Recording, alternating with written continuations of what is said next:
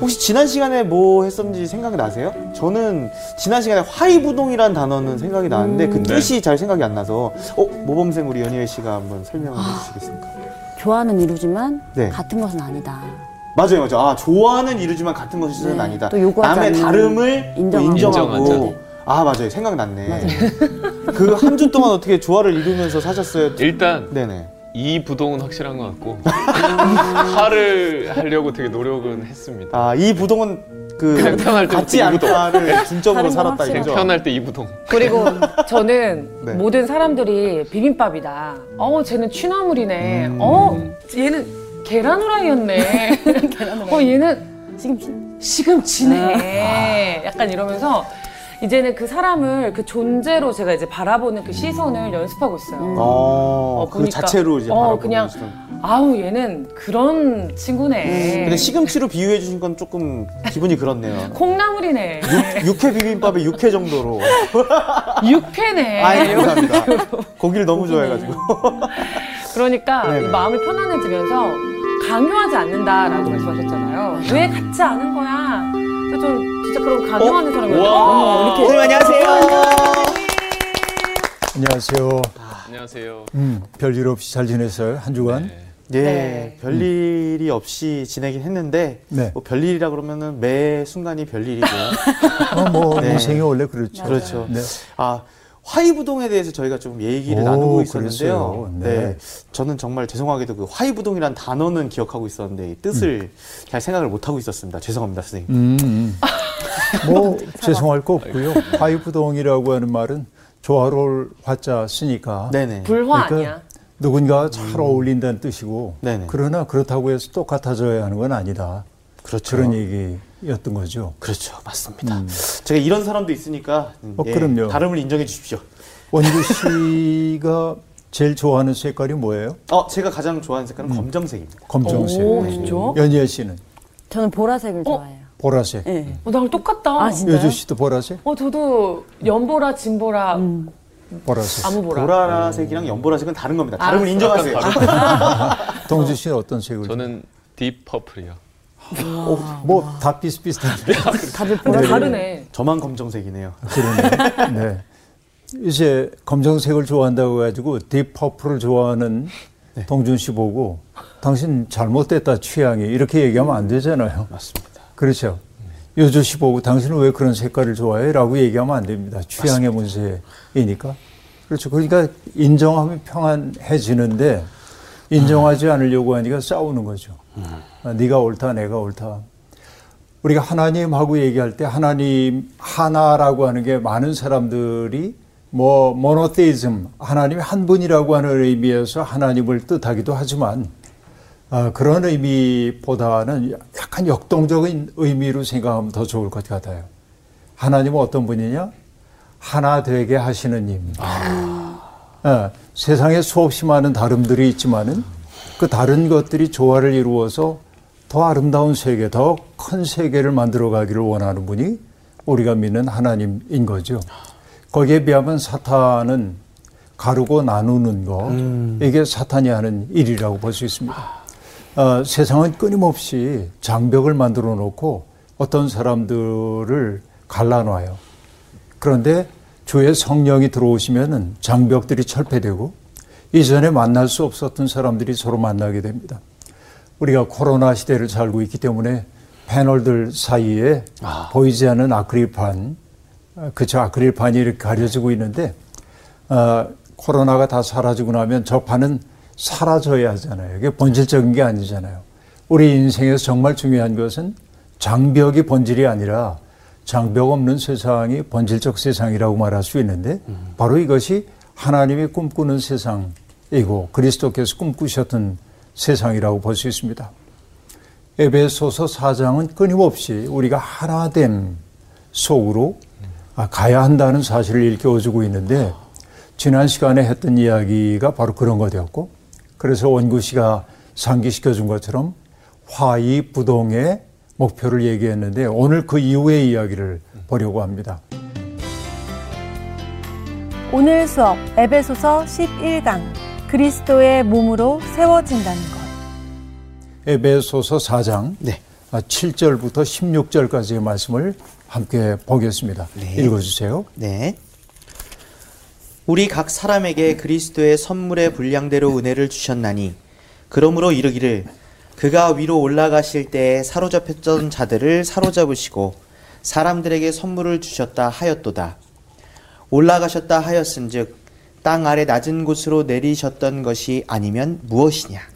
내리셨던 그가 곧 모든 하늘 위에 오르신 자니 이는 만물을 충만하게 하려 하심이라. 그가 어떤 사람은 사도로, 어떤 사람은 선지자로, 어떤 사람은 복음 전하는 자로, 어떤 사람은 목사와 교사로 삼으셨으니 이는 성도를 온전하게 하여 봉사의 일을 하게 하며 그리스도의 몸을 세우려 하심이라.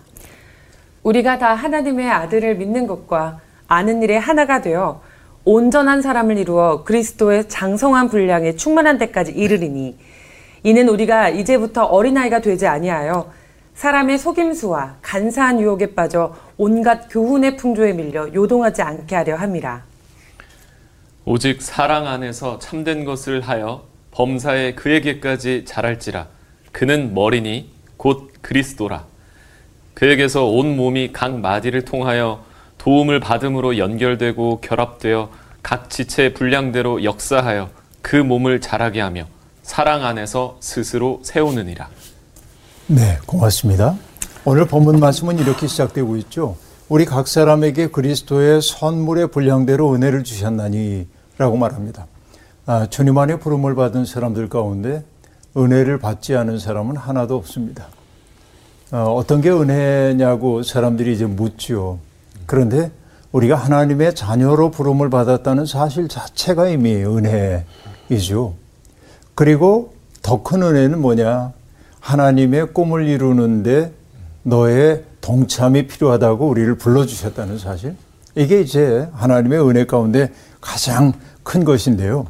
여기서 얘기하고 있는 얘기는 그리스도의 선물의 분량대로 은혜를 주셨다라고 말할 때 이때 은혜는 은사에 가깝다고 얘기할 수 있겠습니다. 하나님은 우리 모두에게 다 은사를 주셨죠. 연이엘 씨에게 하나님이 주신 은사 다양하겠지만은 노래 부를 수 있는 이 은사를 네. 주셨잖아요. 어, 때때로 은사가 부러울 때도 있어요. 누가 가지고 있는 은사가. 어, 연예엘의 은사가 난 참 부러워. 그래서 하나님 연예엘처럼 찬양을 잘하게 해주세요. 기도할 수는 있죠. 네. 그러나 은사는 내가 선택하는 건 아니에요. 안타깝다. 네. 주어지는 것. 계속 기도하고 있었는데. 은사는 각자에게 주어지는 것이라고 볼 수 있겠는데요. 그러니까 누구에게 어떤 은사를 주시느냐 하는 것은 전적으로 하나님의 몫이라고 볼 수 있습니다. 그런데 많은 사람들이 그 은사의 경중을 따지는 버릇이 있었어요. 옛날부터. 그러니까 고린도 교회를 가장 어지럽혔던 게 누구의 은사가 더 크냐 이거 가지고 고린도 교인들이 싸웠습니다. 근데 은사 가운데 뭐 가르치는 은사도 있고 그렇죠 병 고치는 은사도 있고 또 예언하는 은사도 있고 다양한 은사들이 있는데 가장 도드라져 보이는 게 뭐냐면 다른 말로 말하는 거 방언의 은사. 이 은사는 누가 보더라도 남달라 보이잖아요. 그러니까 방언의 은사를 받은 사람들이 그렇지 못한 사람들을 보고 조금 약해. 믿음이 좀 부족한 사람처럼 여기기도 하죠. 그래서 바울 사도가 한 얘기는 그 은사의 다양성을 인정해야 하고 은사를 주신 까닭은 자기의 소유로 삼으라고 하는 것이 아니고 공동체의 유익을 위해 사용하도록 하나님이 주셨다라고 말씀하셨고 그러나 은사 가운데 가장 중요한 은사가 있다고 한다면 뭐라고 얘기했어요? 사랑의 은사. 그죠? 믿음, 소망, 사랑. 이 세 가지는 항상 있을 것이지만 그 중에 제일은 사랑이라. 내가 천사의 말을 한다고 해도 사랑이 없으면 아무것도 아니다. 아, 방언의 은사를 받았다 할지라도 내가 어떤 사람을 진심으로 사랑하고 그렇죠? 그를 위해 나를 선물로 주고 싶은 마음이 일어나지 않는다고 한다면 그 은사는 쓸데없는 은사일 수 있다는 얘기를 바울 사도가 조심스럽지만 단호하게 얘기한 바가 있습니다. 그렇죠? 각각의 은사의 존재 이유는 은사를 통해 계급을 만들라고 하는 얘기가 아니고 온전한 교회를 이루기 위해 협력하라고 하나님이 은사를 주셨다 하는 얘기죠. 여러분 교육의 본질이 어떤 거죠? 교육. 가르치는 거. 교육의 본질. 교육의 본질. 교육의 본질. 어떤 게 교육이죠? 가르치는 거. 변화시키는 거. 가르치는 거. 네. 우리가 이제 가르침. 가르침. 가르침 이죠. 네, 가르침. 가르치는 자들은 사실은 가리키기도 해야 합니다. 진리가 무엇인지를 가리켜 보여야 돼. 그러니까 말씀을 선포하는 사람이 사람들에게 복음의 말씀을 가르치기도 해야 되지만은 삶을 통해 가리켜 보이기도 해야 합니다. 진리를. 그죠? 이게 이제 같이 가야 하는 거라고 보여져요. 그런데 많은 사람들이 교육이라고 하는 것을 아, 바깥에 있는 정보를 대상자에게 집어넣어 주는 게 교육이라고 생각하는 경향이 있습니다. 때때로 그런 것도 있죠. 몰랐던 것들을 알게 만드는 것도 교육입니다.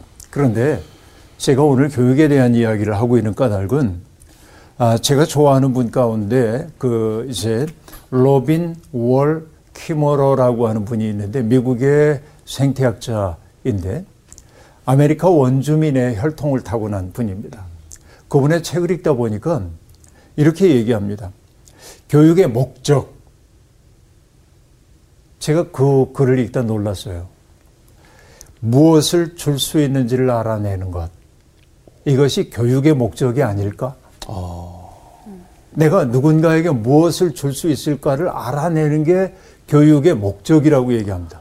이건 굉장히 큰 깨달음을 제게 주었어요. 그러니까 학교 교육이 됐든 교회 교육이 됐든 일반 사회 시민 교육이 됐든지 교육의 목표라고 하는 것은 나라고 하는 사람이 누군가에게 뭔가를 줄 수 있다고 하는 걸 배우도록 만드는 거죠. 그래서 그분은 이어서 이렇게 얘기합니다. 나 자신의 선물이 지닌 성질을 이해하고 세상을 이롭게 하기 위해 이 선물을 쓰는 법을 배우는 것. 이것이 교육의 목적이라고 얘기를 하고 있습니다. 그러니까 모든 사람 속에는 대체할 수 없는 아름다움이 있어요. 그것을 이해하고 그것을 나 자신만의 것으로 이해하지 않고 누군가에게 선물로 주는 것을 배우는 게 교육의 목적이어야 한다 하는 얘기이죠. 옛날에 우리 그 못된 말 가운데 하나가 배워서 남주나 그런 말이 있잖아요. 그렇죠. 그런데 말. 그 말은 이렇게 바뀌어야 돼요. 나쁜 말. 배워서 남주자. 아, 이게 교육의 목적 아니겠어요? 그러니까 하나님이 각자에게 은사를 주신 까닭은 그것을 가지고 거들먹거리라고 하는 말이 아니라 그것을 가지고 내가 어떻게 다른 사람들을 아름답게 만들고 내가 속해 있는 공동체를 따뜻하게 바꿀 것인지 이 고민을 해야 한단 말이죠. 이게 교육의 목적이기도 합니다. 그런데 그리스도가 은혜의 분량대로 은혜를 다 주셨어요. 그런데 그가 위로 올라가실 때 사로잡힌 자를 사로잡고 사람들에게 선물을 주셨다 하였도다라고 말합니다. 그리스도께서 위로 올라가셨다라고 지금 얘기를 하고 있는데요. 아, 사실 위 아래라고 하는 것은 우리의 방위 개념에 속하는 것이죠. 우리는 뭔가 위 그러면은 저 하늘 쪽을 바라보게 되어 있습니다. 그렇죠. 그러나 전에도 얘기한 것처럼 이렇게 얘기해서 여기만 하늘이 아니라 하늘은 여기도 있거든요. 지구로 얘기하면은 아래에도 하늘이 있단 말이에요. 여기도 하늘이잖아요. 옆에도. 그러니까 위라고 하는 것은 우리에게 방위를 가리키는 말이 아니라 우리의 시간과 공간을 넘어서는 차원으로 들어가셨음을 의미하는 거죠. 이게 위라고 하는 그런 언어를 통해 들려주고 있는 메시지입니다. 그러니까 그리스도께서 저 위로 이제 올라가셨다고 얘기를 하고 있는데요. 사실 이 8절은 시편 68편에 나오는 말을 그대로 인용하고 있다고 볼 수 있어요. 주님께서 높은 곳으로 오르시며 사로잡은 자들을 취하시고 선물들을 사람들에게 받으시며 반역자들로부터도 받으시니 여호와 하나님이 그들과 함께 계시기 때문이로다 하고 말합니다. 쉽게 얘기할게요. 포로는 사로잡고 사람들에게는 선물을 나누어 주시는 것이 왕적 존재인 하나님이 그리스도께서 하시는 일이라고 지금 얘기를 하고 있어요. 그 얘기를 간단하게 언급하고 있습니다. 자, 그리고 9절과 10절에서 금방 얘기했던 것을 설명하고 있습니다. 올라가셨다 하였은즉 땅 아랫곳으로 내리셨던 것이 아니면 무엇이냐? 내리셨던 그가 곧 모든 하늘 위에 오르신 자니 이는 만물을 충만케 하려 하심이니라 라고 말합니다. 그리스도를 설명하기 위해 높고 낮음의 개념을 가지고 얘기하고 있어요. 주님이 계신 곳이 어디라고 얘기를 했어요? 위에 계셨어요. 위에. 그런데 어떻게 하셨죠? 아래로 내려오셨어요. 근데 아래로 내려오심이 그분의 운명의 끝이 아니라 다시금 위로 돌아감이 그리스도의 모습이에요. 그렇죠? 이 역동적인 움직임, 자, 위에서 아래로, 아래에서 위로 가는 이 역동적인 움직임이 한마디로 얘기하면 뭐가 될까요? 그리스도의 사랑, 하나님의 구원 섭리입니다. 그 역동성을 나타내기 위한 표현이지 아까 얘기한 대로 저 위로 올라가고 내려오고 그런 이미지가 아니다. 하나님의 사랑의 역동성을 설명하기 위해 위와 아래라고 하는 이미지를 사용하고 있을 뿐이다라고 얘기를 하는 거고요. 그런데 어, 하나님의 아들이신 예수 그리스도가 위에서 내려오셨다가 다시금 올라가시는 그 모든 것들이 사랑이었고 그리고 하나님의 구원을 이루기 위함이었던 것이죠. 근데 그 사랑과 구원을 이름을 여기 뭐라고 표현했냐면 만물을 충만케 하려 하심이라. 세상에 있는 모든 것들을 마치 아, 우주의 우주의 중심이죠. 그리스도께서는 이 중심 속에 모으려는 것과 같은 것이죠. 이 그리스도라고 하는 중심과 잇대어져 있을 때 그것을 성경은 뭐라고 하냐? 충만이라고 말한다. 우리가 은혜가 충만하다고 하는 것은 뭔가 어 그 이렇게 들떠 있다는 얘기가 아니고 그렇죠? 뭔가 그냥 막 그 뭐라 그래요 이게 하이 상태.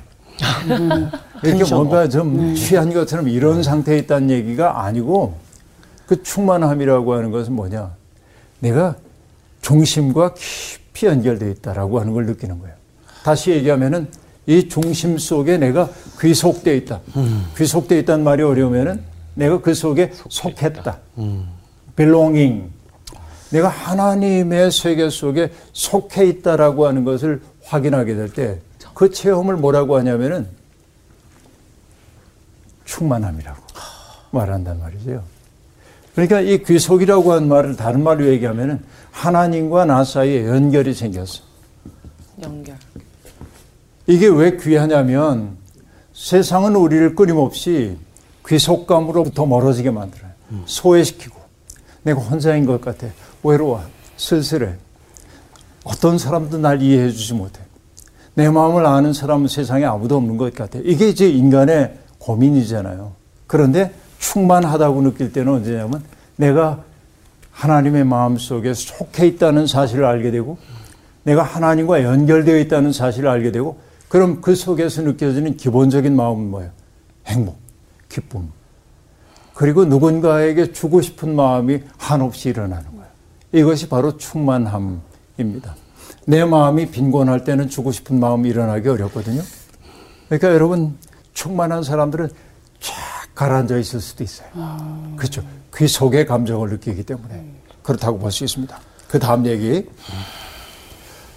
직분을 주신 까닭에 대한 이야기를 하고 있는데 그가 혹은 사도로 혹은 선지자로 혹은 복음 전하는 자로 혹은 목사와 교사로 주셨으니 이는 성도를 온전케 하며 봉사일을 하게 하며 그리스도의 몸을 세우려 하심이라 라고 말합니다. 다섯 개의 직분 얘기가 여기 등장하고 있습니다. 어, 사실 이게 다섯 개의 직분뿐이 아니겠죠. 교회 안에는 정말 다양한 직분들이 있습니다. 제가 지금 섬기고 있는 교회에 처음 갔던 게 1981년에 갔는데, 그러니까 지금 40년 넘었는데, 여름 성경학교 때였습니다. 성경학교 때 아이들 밥 해줘야 하잖아요. 많은 아이들. 그러니까 우리 할머니 권사님들이 교회 뒷곁에 있는 큰 가마솥 걸어놓고 불을 떼면서 밥을 짓고 계신 거예요. 한여름에 불 떼는 거 얼마나 더워요. 뚝뚝뚝 땀을 뻘뻘 흘리고 계신 거예요. 그래서 제가 너무 미안해서 권사님이 이 무더위에 고생하셔서 어떻게 해요. 그렇게 얘기하자. 어, 그런 말씀 마시라고. 선생님들은 가르칠 수 있는 능력이 있으니까 가르치지만 우린 그 능력이 없는데 우리가 할 수 있는 거 하니까 너무 기뻐요. 그렇죠. 이건 뭐냐면 역할의 차이일 뿐이에요. 그렇죠. 섬기는 은사를 발휘하는 거죠. 사도라고 하는 것은 어떤 것이죠? 보냄을 받은 자라고 하는 뜻이죠. 사도는. 그러니까 보냄을 받은 자로서의 사도가 하는 일은 뭐죠? 그리스도의 십자가와 부활을 사람들에게 증언하는 이 일이 사도의 일입니다. 선지자라고 하는 사람이 얘기되고 있는데 선지자는 누구일까요? 이 선지자는 사도와 더불어서 하나님의 비밀을 맡은 사람을 의미합니다. 그러니까 하나님의 계시를 전하도록 부름을 받은 사람이 선지자라고 볼 수 있고요. 복음을 전하는 자라고 말하는데 가만히 보면 사도나 선지자가 복음을 전하는 자 아니에요? 네. 그런데 여기 복음 전하는 자가 또 다시 등장하고 있는 까닭은 순회 전도자들을 뜻하는 것입니다. 떠돌이 전도자들. 여기에 그 요즘으로 얘기하면은 지역 교회에 속해 있지 않고 말씀을 들고 여기저기 복음 전하러 다니는 사람들을 복음 전도자 그렇게 이제 얘기를 하고 있는 거죠. 그 다음에는 목사라고 말하고 있는데 이 목사라고 하는 것은 복음 전도자들과는 달리 지역 교회에 속한 사람으로 사람들을 돌보는 사람들, 그 교회를 지도하는 사람들을 일컫는 말이 목사입니다. 사실은 목자라고 얘기할 수 있겠는데 포이맨 하는데요. 아, 사도행전이나 베드로 전서에서는 이런 목사를 뭐라고 번역을 해놓고 있냐면 장로, 장로. 그러니까 성경에 얘기하고 있는 장로는 오늘로 얘기하면은 목사의 직무를 수행하는 자 그렇게 볼 수 있습니다. 그다음에 교사라고 하는 것은 어떤 사람이 교사일까요? 그것은 뭐냐면은 가르친다. 복음적인 삶이 어떤 것인지 일상의 구체적인 현실 속에서 적용할 수 있도록 돕는 사람들을 교사라고 얘기를 합니다. 그렇죠? 어, 성경에 우리 인생에 대한 해답이 이 속에 다 담겨 있긴 하지만은 그러나 여러분 이 속에 담겨 있지 않은 상황들이 너무 많아요. 예를 들면 코로나19 시대에 하나님을 믿는다는 것은 무엇입니까? 여기 답 없어요. 그렇죠. 그때 교사가 해야 하는 직무가 뭐죠? 성경에 비추어 볼 때 코로나19 시대의 신앙생활이란 이러이러한 것입니다. 라고 말할 수 있겠죠. 바로 그것이 교사가 하는 일이란 말이죠. 그러니까 여기에 얘기되고 있는 사도, 선지자, 복음 전하는 자, 또 목사, 교사 이런 이들이 서로 다른 직분이지만은 계급을 만들지는 않는 거죠. 내가 사도니까 제일 높고 당신 교사니까 내 말 들어야 돼 이런 거 없죠. 하는 역할이 다를 뿐입니다. 이게 이제 무엇보다 중요하다고 볼 수 있겠습니다. 그러면 하나님이 각자에게 그렇게 직분을 주신 까닭이 무엇일까요? 직분을 주신 까닭. 여기 한마디로 얘기하고 있어요. 성도를 온전케 하기 위하여 라고 말합니다. 온전케 한다라고 하는 말의 뜻은 뭘까요? 하나, 하나 되게. 하다. 그 사람이 자기의 역할을 감당할 수 있도록 준비시켜 주는 것을 의미해요. 이게 중요해요. 그러니까 원래 온전하다라고 하는 뜻은 관절이 탈구가 되었을 때 그것을 다시 맞추는 것과 관련이 되어 있는데 또 찢어진 그물을 깊거나 고친다라고 하는 의미와 관련이 되는데 하나님이 각자에게 주신 그 일을 위해 적절하게 준비된 사람이 되게 하는 것 이게 이제 중요하다 하는 얘기입니다. 성도를 그렇게 준비시키는 까닭이 뭘까요? 또 다른 까닭이 있겠죠? 다른 것 아닙니다. 봉사의 일을 하게 하기 위함이다. 라고 말합니다. 하나님이 우리들 각자에게 은사를 주신 까닭은 봉사의 일을 하도록 하기 위함인데 그 봉사의 일이라고 하는 것은 무엇일까요? 다른 지체들에게 나를 선물로 주는 행위 이런 것들이라고 볼 수 있습니다. 봉사라고 하는 것은 내가 가지고 있는 은사를 통해서 교회라고 하는 이 공동체 전체를 세우는 일에 사용돼야 하는 것이 봉사다 하는 얘기입니다. 그래서 흔히 교회에서 매우 중요한 것으로 네 가지를 얘기하고 있는데 하나는 캐리그마라고 하는 게 있고 이거 복음의 선포입니다. 그 다음에는 디다케라고 말하는데 디다케라고 하는 건 가르침이에요. 우리가 이렇게 이렇게 기독교적으로 살아야 돼요 하는 얘기. 그 다음에 있는 게 여러분 들어보셨을 거예요. 코이로니아 코이노야. 친교, 친교를 뜻합니다. 근데 여러분 친교라는 게 저 교회 처음 청년 시절에 처음 교회를 갔는데 청년회 끝나고 나면 친교를 해요 전부. 뭐 하냐면 뭐 사치기 사치기 사차 누구도 나 이게 너무 재미없었어요.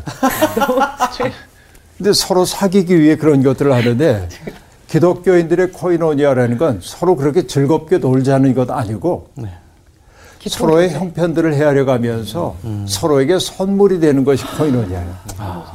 그 다음에는 디아코니아. 이게 바로 봉사를 뜻하고요. 봉사를 뜻하고 우리가 집사라고 얘기할 때 디컨이라고 얘기하는데 디아코니아에서 나오는데 뭔가 일을 하는 거예요. 교회를 채우기 위해. 이 네 가지가 함께 갈 때 온전한 교회가 되는데 그러니까 성도로 하여금 성도를 온전케 준비되게 함으로써 그들이 봉사의 일을 하도록 하기 위해 하나님이 각자에게 직분을 주셨다 하는 얘기입니다. 그러니까 그 봉사의 일이 궁극적으로 지향되는 목표는 뭐예요? 그리스도의 몸을 든든하게 세우는 것이라고 얘기할 수 있겠습니다. 다시 얘기하면 그리스도를 통해 세상의 모든 만물을 통일하려고 하는 하나님의 꿈에 동참하도록 하기 위해 하나님은 우리들 모두에게 직분을 주셨다. 자, 여기에서 보면요. 일목요연합니다. 요약을 해보십니다. 성령을 통해 하나님은 각자에게 은사를 허락하여 주셨죠. 은사를 주신 까닭은 뭐예요? 성도를 온전케 하는 거예요. 그렇죠? 성도를 온전케 하는 까닭이 뭐죠? 봉사. 의 일을 하도록 하기 위함이에요. 어떤 봉사? 그리스도의 몸을 세우는. 온전히 세우는 것이고 그리스도의 몸을 세운다는 것은 뭐냐면 만물을 충만하게 하시려는 그죠? 하나님의 꿈에 동참하는 거예요. 결국 이 얘기입니다. 신앙생활이란 바로 이런 것이에요. 성령께서 하시는 일은 바로 이런 일들이라고 볼 수 있겠죠. 그러니까 여러분 결국은 우리가 성령 충만해야 하는 까닭의 궁극적 목적은 뭐예요? 만물을 충만케 하시려는 하나님의 꿈에 동참하기 위함입니다. 그런데 오늘 우리의 신앙생활 돌아보면 어때요? 여기까지 가지 못해요. 여기까지. 대개 어디 머물느냐면은 은사 받은 거로 와 내가 은사 받았어. 응? 넌못 받았지. 너는 못 받았지. 얼레리 꼴레리. 네. 여기에 머물고 있는 것 아닌가. 우리가 반성적으로 돌아봐야 하는 까닭이 거기에 있습니다. 그러니까 하나님이 내게 다양한 은사를 주신 까닭은 만물을 충만케 하시려는 하나님의 꿈에 동참하도록 하기 위하여. 그러니까 여러분 잊지 마세요. 내가 내가 그렇게 하찮은 존재가 아니에요. 하나님의 사랑 안에 있을 때 이게 중요하다 하는 얘기입니다. 자, 그러면 여러분 여기 보세요. 13절부터 봅니다. 우리가 다 하나님의 아들을 믿는 것과 아는 일에 하나가 되어 온전한 사람을 이루어 그리스도의 장성한 분량이 충만한 데까지 이르리니 자 여기까지만 일단 봅시다. 하나님을 믿는 일과 아는 일에 하나가 되어 어떤 사람이 된다고요? 온전한 사람이 된다 사람. 하고 말합니다. 자 하나님의 아들을 믿는 것과 아는 일이 하나가 된다. 이게 제도의 일치를 말하는 게 아닙니다. 그리스도에 대한 바른 이해를 통해서 하나님의 아들이신 그분을 내가 확고하게 믿고 믿는다고 하는 말의 의미는 뭐죠? 내가 예수 그리스도를 믿습니다라는 고백 속에 머무는 게 아니고 그분의 삶이 내 인생의 궁극적 의미이고 나의 실존의 목표라는 사실을 내가 인정하는 것이 그리스도를 믿는 일이겠죠. 이게 중요한 거예요. 무엇보다도. 그러니까 그 자리에까지 이르러야 한다고 얘기를 하고 있습니다. 그리고 온전한 사람이라고 얘기를 하고 있는데 이건 어떤 거예요? 온전한 사람은 자기의 삶의 목적이 무엇인지를 아는 사람이 온전한 사람입니다. 원구 씨, 자기의 삶의 목표가 뭔지 아시겠어요? 이제 조금 알 것 같습니다. 네, 이게 중요한 것이죠. 온전한 사람은 스스로 될 수 있는 게 아닙니다. 온전한 사람은요, 하나님이 그 마음 속에 빛을 비춰줘야 온전한 사람이 될 수 있고요. 그리고 진짜 온전한 사람은 하나님의 비춤을 받아서 다른 사람과의 관계 속에서 나를 선물로 주기 시작할 때 온전한 사람이 되는 거예요. 이게 이제 중요합니다. 제가 좋아하는 아브라함 저서 헤셀이라고 하는 분이 이런 얘기를 하고 있습니다.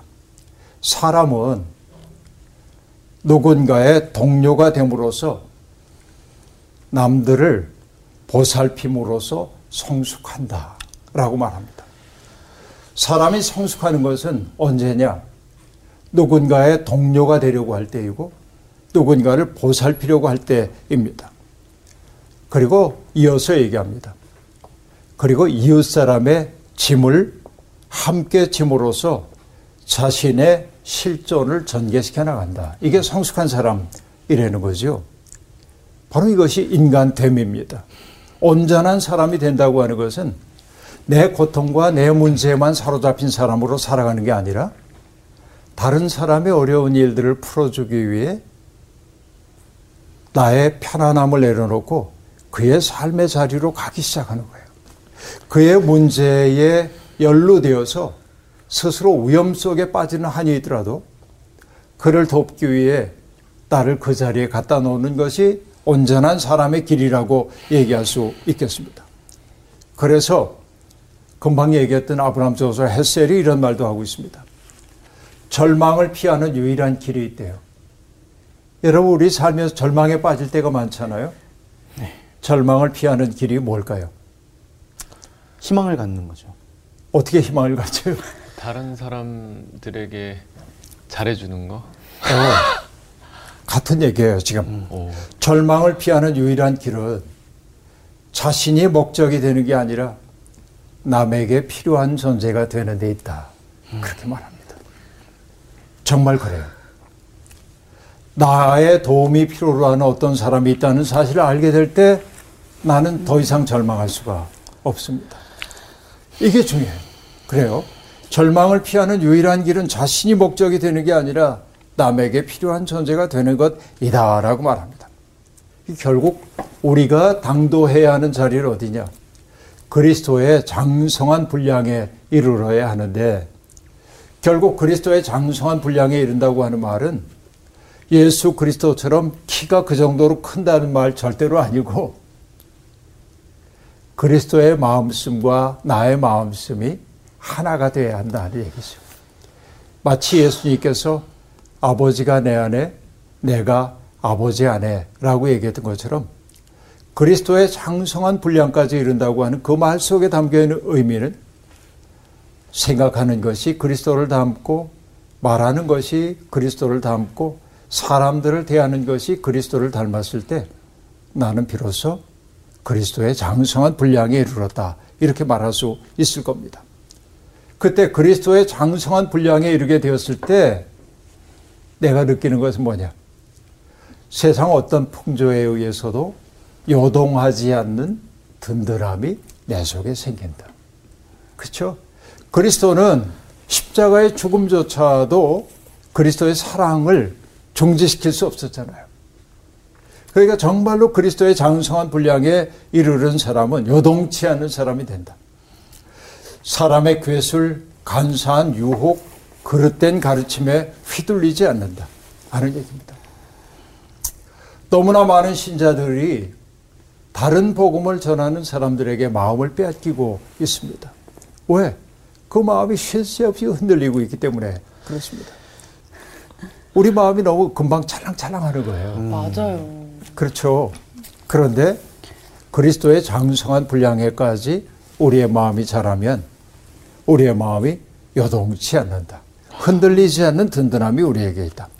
세속적인 교훈의 풍조에 휘둘리지 않게 된다라고 얘기하고 있습니다. 결국 우리의 믿음이 당도해야 할 자리는 바로 이 자리까지가 아니겠어요? 이게 무엇보다 중요하다고 볼 수 있습니다. 그 다음에 여러분 15절부터 보면요. 오직 사랑 안에서 참된 것을 하여 범사에 그에게까지 잘할지라 성장의 비결이 어디에 있습니까? 사랑 안에서 참된 것을 행하는 것입니다. 그러니까 내가 믿는 믿음을 우리의 삶으로 번역해내는 그 일, 번역된 그 삶의 내용은 항상 뭐가 되어야 하냐면 이웃사랑이 되어야 하는데, 그렇죠? 사랑 안에서 참된 것을 하여 범사에 그에게까지 잘할지라 라고 말합니다. 그는 누구예요? 머리이신 그리스도이십니다. 그러니까 그리스도이신 그분을 통하여서 온 몸이 서로 도움을 입고 그리고 연결되어서 각 사람의 지체의 분량대로 역사하여 그 몸을 자라게 하며 사랑 안에서 스스로 세우느니라 라고 말합니다. 여러분, 교회라는 게 사랑 아래서 세워지는 공동체가 되어야 한다는 사실을 이렇게 인상 깊게 보여주고 있습니다. 여러분 혹시 찬송가 475장을 아시는지 모르겠는데요. 아마 모르는 분들 꽤 될 것 같은데 470. 인류는 하나 되게 지음받은 한 가족이라고 하는 찬송가입니다. 음, 제가 정말 좋아하는 찬송가인데요. 가사가 기가 막힙니다. 이렇게 되어 있어요. 인류는 하나 되게 지음받은 한 가족. 우리는 그 속에서 협조하며 일하는 형제와 자매로다, 형제와 자매로다. 이게 1절입니다. 인류는 하나 되게 지음받은 한 가족이다. 이게 1절 내용이에요. 근데 2절은 하나 되게 지음받았음에도 불구하고 그렇게 살 수 없는 현실을 얘기하고 있습니다. 죄악은 뿌리 깊게 우리 마음에 도사려 편당심 일으키며 차별의식 넣어서 대화를 막으려 한다. 대화를 막으려 한다. 죄가 우리 속에 뿌리 깊게 들어오다 보니까 우리의 마음속에 당파심 같은 것들이 생겨나고 차별의식이 생겨나고 그러다 보니까 서로 사랑의 대화를 나누지 못하게 되는 거예요. 3절. 그러나 그런 죄의 상황을 그리스도의 은총이 녹이는 거죠. 3절은 이렇게 되어 있습니다. 주님은 십자가로 화해하는 본보여 불신의 이 땅 위에 믿음, 사랑 되찾는 새 세계 명하신다. 새 세계 명하신다. 우리가 그리스도를 믿는다고 하는 것은 편당심과 차별의식을 넘어서서 정말 화해의 본을 보이신 그리스도를 따라 살아가는 것이라는 거예요. 바로 그것이 새 세계여야 한다는 것입니다. 그리고 마지막 절인 4절은 이렇게 되어 있습니다. 영광도 부끄러움도 함께 받는 우리니 믿음과 소망으로 튼튼하게 뭉쳐서 이 어둠 뚫고 가자, 이 어둠 뚫고 가자. 그죠? 가사가 1, 2, 3, 4절이 쭉 이어지잖아요. 우리가 근본적으로 지음받은 것은 한 가족으로 지음받았다. 2절은 죄악 때문에 우리가 분열될 수밖에 없었다. 3절은 그리스도께서 화해하는 본을 보여주셨다. 그러니 우리가 함께하며 이 어둠을 뚫고 나가 새 세상 이루자고 말하고 있죠. 그리스도가 우리를 불러주신 까닭은 분열된 이 세상을 치유하고 우리가 한 가족 때문에 기쁨을 한껏 맛보는 삶을 살자고 우리를 불러주신 줄로 압니다. 하나됨의 길, 바로 그것이 하나님의 길이요 그리스도의 길이라는 사실을 오늘 본문이 일깨워주고 있습니다. 한 주간 동안도 여러분 하나됨의 삶을 실천할 수 있으면 좋겠습니다. 오늘 수업 마치게요. 고맙습니다. 감사합니다. 감사합니다. 어, 오늘은 뭔가 이게 쑥쑥 머릿속으로 잘 들어오는 느낌이었어요. 왜냐하면 교육이란 단어부터 시작해서 더 그런 것 같아요. 교육의 목적부터 해서 제가 교육 어, 계시잖아요. 교육을 받는 이유는 남에게 선물로 주기 위해서구나. 그래서 오늘 마무리 멘트는 하나님 안에서 하나 됩시다로 네. 마무리하면 될 것 같습니다. 여러분 하나님 안에서 하나, 하나 됩시다. 이번 주 퀴즈입니다. 엘가나가 자녀를 낳지 못해 슬퍼하는 한나에게 한 말은 무엇일까요? 1. 내가 그대에게 열 아들보다 낫지 아니하냐. 2. 내가 여종으로 말미암아 자녀를 낳을까 하노라. 3. 그대를 임신하게 못하게 하시는 분은 하나님이시라. 정답을 아시는 분은 CBS 성사학당 홈페이지에 정답을 올려주시거나 우편으로 보내주시면 됩니다. 선정되신 분들에게는 대한성서공회에서 발행한 성경, 성경 통독을 위한 최고의 자습서 성경 2.0, 성서학당 선생님들의 저서 중 하나를 드립니다.